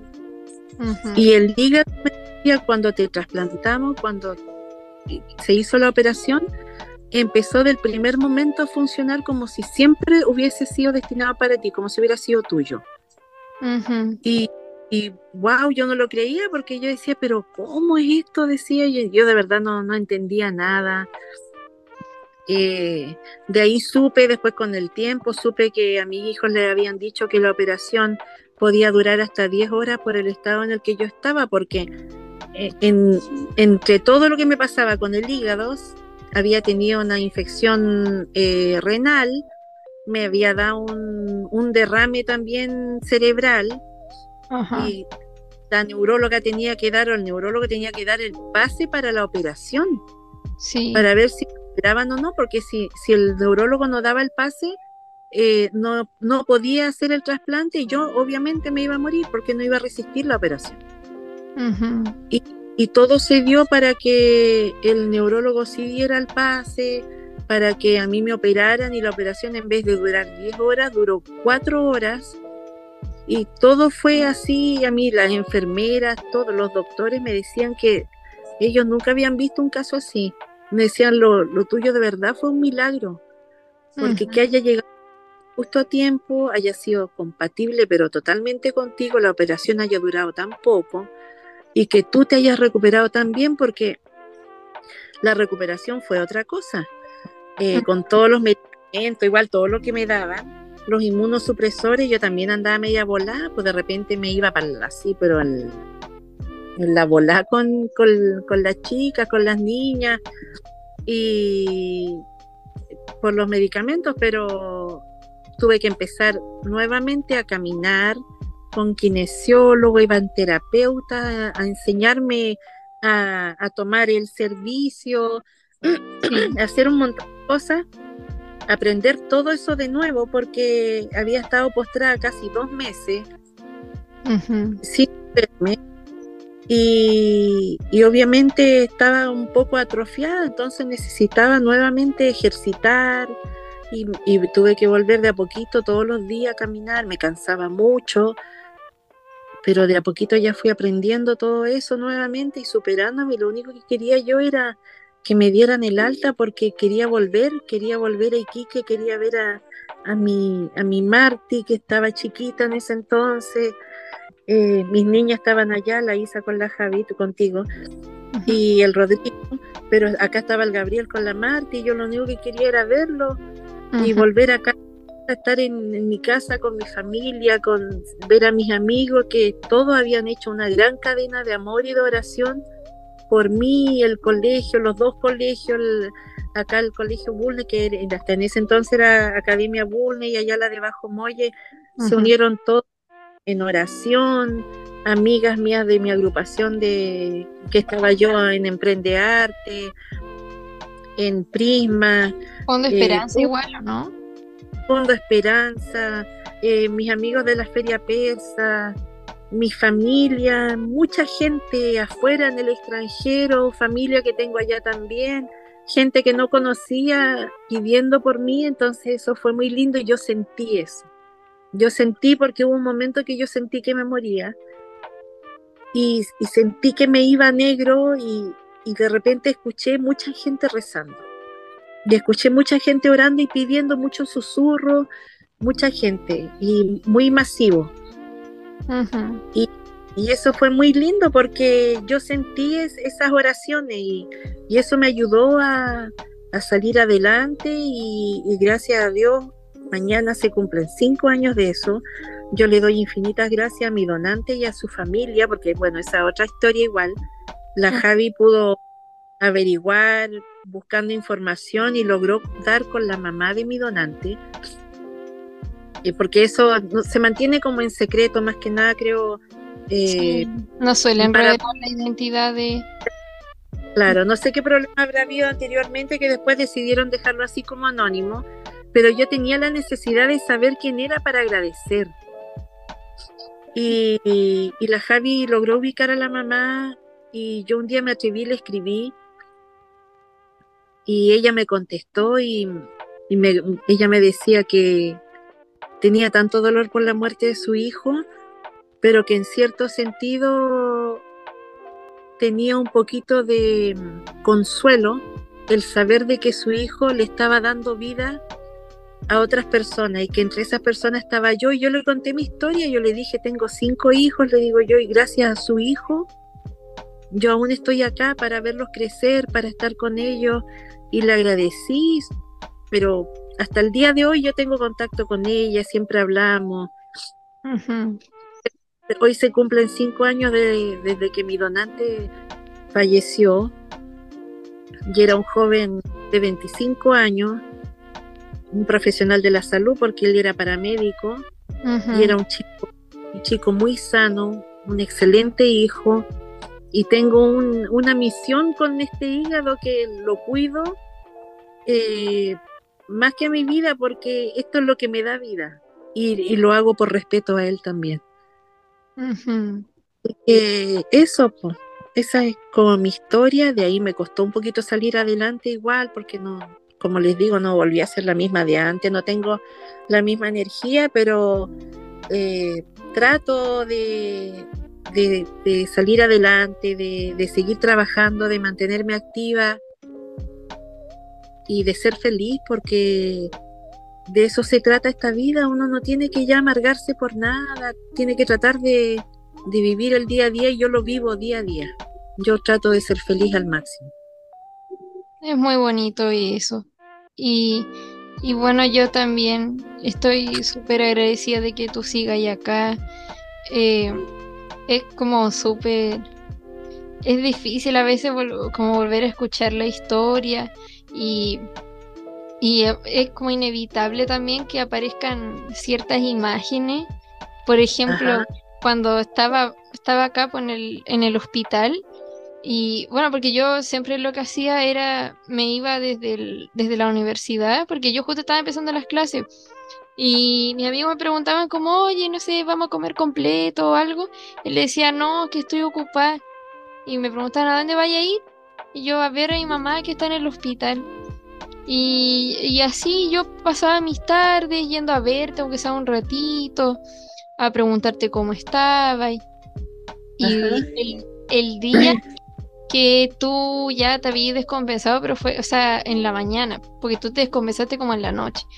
En la mañana yo fui al, fui al hospital y, y te conté que justo ese día nos hablaron de la investidura, que era la ceremonia que le hacían como a, a, a los estudiantes de farmacia de primer año, donde les pasaban la piocha con su nombre y decía estudiante química y farmacia. Y, y, aparte de lo que nos decían era de que esa piocha te, te la suelen como poner en tu delantal eh, tu papá. O sea, como tu papá o tu mamá como la persona más especial. Claro. Y, yo te pedía que por favor te recuperara y, y, me daba mucha pena porque no me pescaba ahí en ese rato. Y obviamente yo lo entiendo, pues si estaba para la embarrada. Más encima que justo mientras, mientras yo te conversaba, te estaban sacando muestras de sangre y yo quedaba para la embarrada porque sentía que te veía como cada día más deteriorada, no tenías ganas de comer, de levantarte. Y ese día, pucha, yo llegué como súper afectada a la casa. Y después cuando ya dijeron lo de la de que te descompensaste y que pasaste a la UCI y todo, oh, yo sentía que se me caía el mundo. Y, y me daba pena porque te juro que yo no tenía ganas de absolutamente nada, no, no quería comer y esa es una también otra imagen igual que tengo cuando ya dijeron que era una falla hepática fulminante que te tenían que llevar a Santiago, una imagen mía en la mesa con un cereal. Pero yo no podía ver el cereal porque era tanto lo que yo lloraba que las lágrimas me tapaban todo.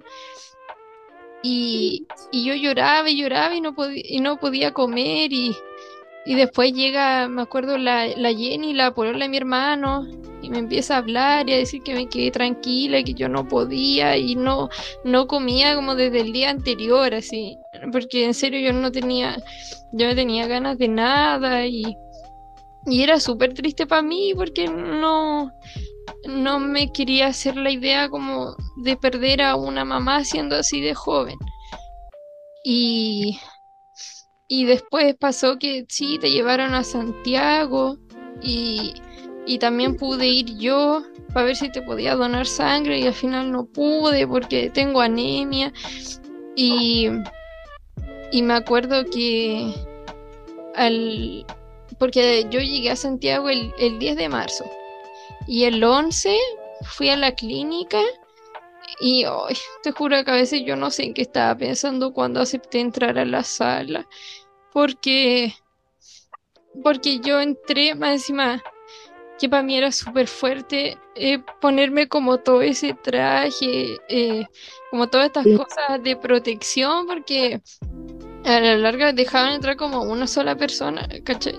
Y, y y me acuerdo que no, no podía casi tocarte si no era con guante, no podía abrazar, no podía hacer nada.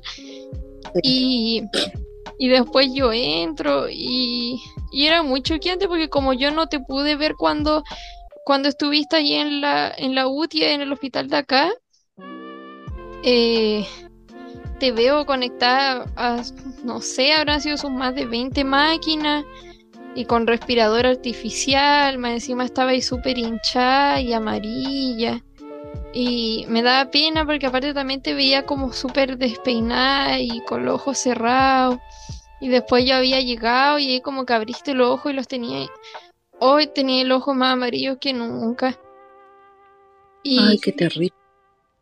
Y yo te hablaba y yo, yo lloraba caleta porque porque te decía que había dejado la universidad de lado por, por venir a acompañarte, que, que quería estar contigo y, que por favor te recuperara, porque si, si tú te morías yo no sabía qué es lo que iba a hacer. Y, pero viste, todo, todo se dio, Javi, porque Dios no escuchó.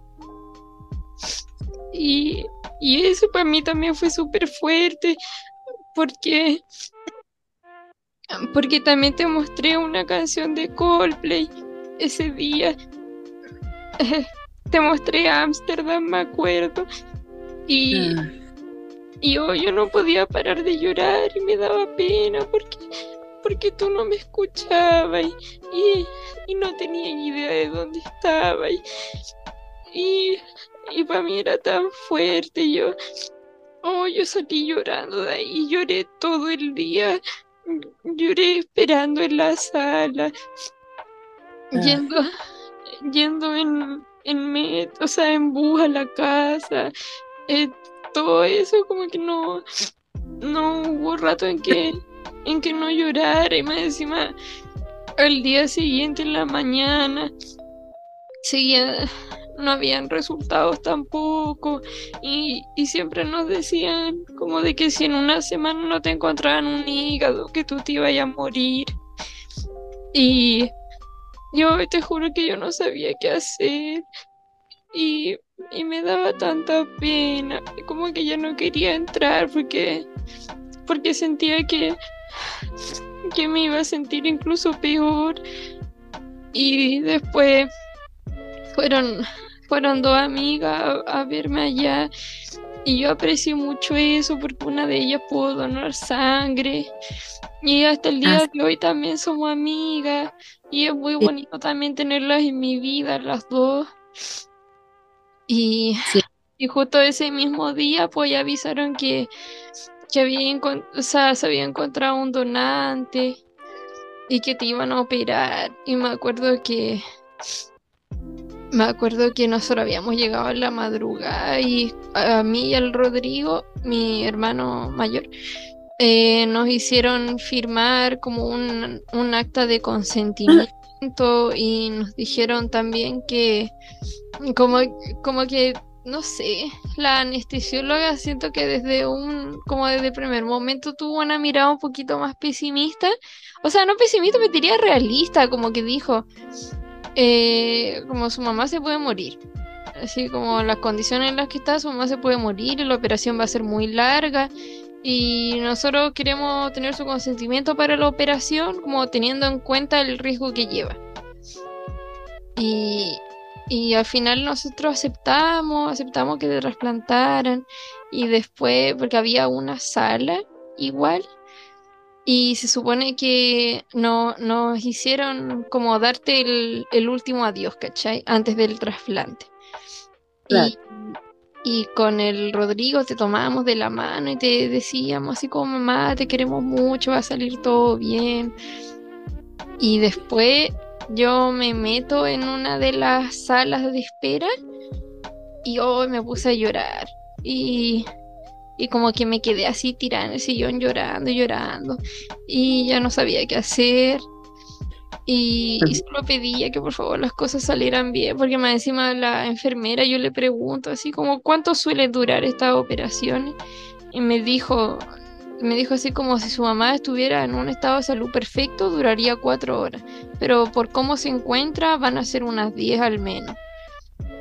Y más encima, oh, se me pasaba todo tan eterno y, y era horrible y después cuando, después llama la, la jefa como de la de enfermería y me llama al celular y me dice como, hola Javi, soy yo. Y mucha yo me asusté, dije, ay no, no puedo, me van a decir algo porque como dijeron que la operación iba a ser tan larga y llamaron tan pronto, yo dije, no, digo, dije, oh no, no puede ser, no, no, no, como que no quería que hable. Y me dice, pero Javi, tranquila, salió todo bien. Y oh, yo no podía creerlo. Yo me puse como a correr y a saltar por la sala porque no, hoy me sentía tan feliz y, y después con el Rodrigo fuimos a hablar con el médico, contó que salió todo bien y, y después vino todo lo de tu recuperación. Igual con todo esto los medicamentos como estaba ahí sedada, igual decía a, rato decía como pura hueá y también Más encima que en una me retaste porque estaba como diciendo de que el diablo iba a venir y no sé qué. y te pusiste a gritar y yo trataba de llamar al Rodrigo porque él había ido a comprar una botella de agua. Estábamos la Isa y yo en la ahí contigo como en, en tu pieza. Ah, que ponerse a rezar. Sí, me empezaste a decir, puedes rezar. Y yo trataba de llamar y más encima me daba risa porque yo le decía, Rodrigo, ¿dónde estáis? Y tú de fondo así, reza mierda. Y yo le, decía al Rodrigo por el teléfono, Padre nuestro que está en el cielo, y empezaba, porque me decía, me decía que fuera rezando más rápido. Porque yo intentaba rezar como súper tranquila, tú, más rápido, más rápido. Me empezaste a retar y después ya cuando, cuando el Rodrigo llegó, así con la botella, dice como, ¿qué onda? Ay, porque aparte se te había desconectado como uno de los eh, como de los tubitos que no me acuerdo qué fue lo que se te desconectó, como una vía, algo así. Y como que te empezó a sangrar la mano. Mientras, y después llegaron los enfermeros a estabilizar, y tú dices, no, es que el diablo va a venir por mí, y, y todo eso. Y después llega el, el Rodrigo, y empezaste a decirle que yo no sabía rezar. Y, y más encima, en la tarde, eh, ahí ya cuando estaba y más estabilizada y nos dijiste que sí, que te sentías mejor y todo el show, eh, estábamos de nuevo la hice y yo y luego Rodrigo quiere entrar, eh, quería entrar porque como solamente permitían a dos personas, el enfermero pregunta, así como, ya entonces una de las dos se tiene que ir. Tú me miraste y me dijiste, ándate tú. Me dijiste así. Y, Chao. Y yo, que, yo quedé súper mal porque dije, puta, mi mamá me odia. Y, como que me dio mucha pena porque no sabía por qué razón me odiaba. Y, y al, ya a la Porque no- mañana siguiente ahí despertaste como mucho más tranquila y como que me dijiste, no, perdón, así como no sé qué es lo que estaba haciendo. Y ahí, y ahí como que todo volvió a la normalidad, pero, pero fue muy triste ese, ese lapso, como esa era de mi mamá me odia. Sí, porque por los medicamentos. Sí, pero, pero sí, o sea, igual fue también como bonito poder ver la recuperación. Yo me acuerdo Sí. que igual cuando, cuando volviste, porque también estuvimos un mes sin vernos, porque obviamente yo tampoco podía estar faltando eh, mucho a las, a las clases, porque yo llegué un 10 de marzo en la noche y estuve dos semanas allá. Con la Isa nos fuimos como el 24. Pero por suerte igual eh, mi jefa de carrera, como toda, toda mi carrera fue súper comprensiva y, y me apañaron bastante, como que me dijeron tómate tu tiempo, pero yo tampoco quería faltar mucho. Entonces, eh, bueno, confiando en que iba a estar también en buenas manos porque ya te iban a dar el alta, iba a estar con Rodrigo allá eh, y con la tía igual. Entonces eso me dejó un poco más tranquila y ya me acuerdo que cuando, cuando llegaste acá y te vimos, eh, una de las primeras cosas que hiciste fue como mostrarnos la, como las cicatrices. Ah, Ay, sí, qué Eso fue para la embarrada porque tú misma decías, pues era como una pista de carreras prácticamente porque te dejaron así como, como partido como en tres, por así decirlo, así. claro. Me atravesaba tu pata. Sí, más encima que quedaste como sin, sin sensibilidad en esa zona, onda como que si alguien te toca como que no sentí nada. No, ya no me da ni cosquilla.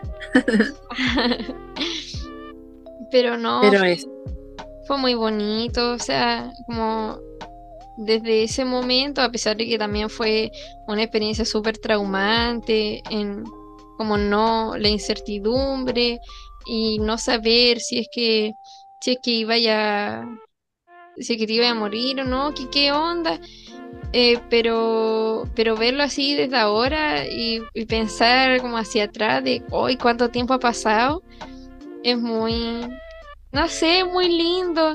Siento que eh, es muy poca gente, o bueno, sí, hay gente que tiene la suerte de tener a una, a su, a sus familiares como con su nuevo órgano y que cumplen y cumplen años, pero también es muy triste cuando eh, pasa el tiempo y no los terminan encontrando. Y, exacto. y yo no, hasta el, hasta el día de hoy que estoy agradecida de que se hayan dado las cosas así, porque un 12 de marzo, po, hace cinco años atrás nos avisaron de que habían encontrado el donante y que te operaban al día siguiente. Y Un 3. Van a ser un 3. un 13, sí, ese fue tu segundo cumpleaños. Y así también Sí. lo, lo interpretamos nosotros igual como familia, como tu renacer. Y Fue un renacer. Sí, pues aparte que cinco años no es, no es poco, po. Sí, igual han pasado tantas cosas y es bonito también que nos podáis ver crecer, porque esto pasó cuando yo estaba en el primer año de química y farmacia, pues y ahora ya en unos Ya meses más voy a, voy a estar defendiendo la tesis, me vaya a poder ver como farmacéutica, entonces es súper bonito ver como lo lejos que hay llegado y cuánto nos hay visto crecer desde ese entonces. No, y he- hemos visto crecer la familia, ahora tengo hasta un nieto. Sí, también. Pensé que iba a tener un nieto y soy muy feliz de saber que tengo un nietecito. Sí, qué lindo. que ojalá Dios me dé más vida para seguir disfrutándolos y, y para seguir acá. Y, y bueno, e- es súper linda obviamente la historia que contaste. Y bueno, quisiera saber como qué mensaje le dejaría a la gente que esté escuchando este podcast y haya escuchado como toda esta, toda esta historia, cómo, cómo fue que lograste, lograste vencer a la muerte y, y todo lo que te ha pasado para llegar al día de hoy, porque ya mañana vaya a cumplir cinco años desde, desde que renaciste. Así es.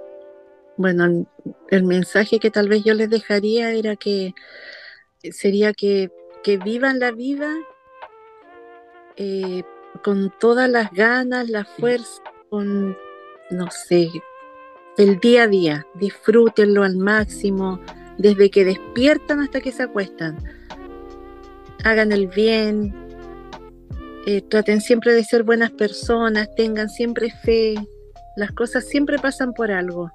Y así como me pasó a mí, que de un día para otro yo me enfermé, eh, a cualquiera le puede pasar, uno nunca sabe, lo mío fue una falla hepática y al final fue una hepatitis autoinmune que me dio. La falla hepática antes que me dio era autoinmune, mi, mi cuerpo la provocó. ¿Por qué? No se sabe. Puede haber sido el estrés, puede haber sido, no sé, por algún medicamento, pueden, pueden haber sido muchas cosas. Pero yo ah, desde que me pasó eso, yo vivo de otra manera. Yo disfruto mi día a día, trato de no pasar rabia, eh, trato de no amargarme y de ser feliz porque uno vive una vez. Después ya no, no hay vuelta atrás. Uno después se arrepiente y, y ya no hay nada que hacer. Entonces vivan la vida con responsabilidad, con alegría, quiéranse, amen a sus papás, a sus parejas, demuestren amor, demuestren lo que sienten, no se guarden nada, porque eso hace mal. Y, eso, más que nada, y por favor, sean donantes. Nosotros nos vamos de acá y no nos llevamos nada. Y así como mi donante tuvo un corazón tan grande y su familia que respetó su decisión, y me dieron la oportunidad a mí de seguir acá. Así muchos pueden darle oportunidad a muchos niños, hombres, mujeres que están sufriendo en este momento esperando un trasplante de cualquier órgano. Y, eso, traten de, de, que, de que, el, de que el, ¿cómo se dice? La, la campaña de donación de órganos siga vigente. Yo siento que se ha olvidado un poco. Eh, ya no la veo en la tele, no, veo que la promueven y eso me da mucha pena porque hay mucha gente que muere día a día esperando un órgano. Mm. Y, y bueno, yo como les digo, yo vivo muy agradecida y eso más que nada, sean felices, disfruten. Nada más. Qué bonito, mamá.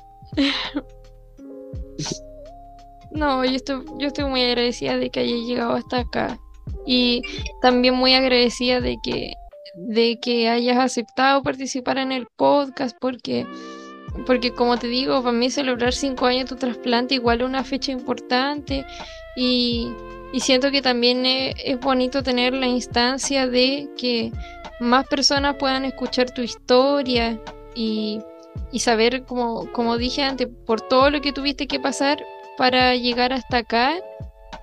Y, y lo bonito que es eso, de, que sigas eh, teniendo vida y, lo agradecida que estás también por lo mismo. Gracias por la oportunidad igual. Gracias, hijita, yo también te amo. y en serio, muchas gracias por haber participado y también muchas gracias a los oyentes que llegaron hasta acá y, y que pudieron escuchar la historia porque siento que, es una historia que vale la pena escuchar y compartir. Y, siento que no podía haber mejor persona para contarle que quien pasó por todo esto, porque fue mi mamá. Muchas gracias. Gracias por la invitación y mucho cariño a todos. Muchas gracias, espero que les haya gustado el capítulo y nos vemos en una próxima edición.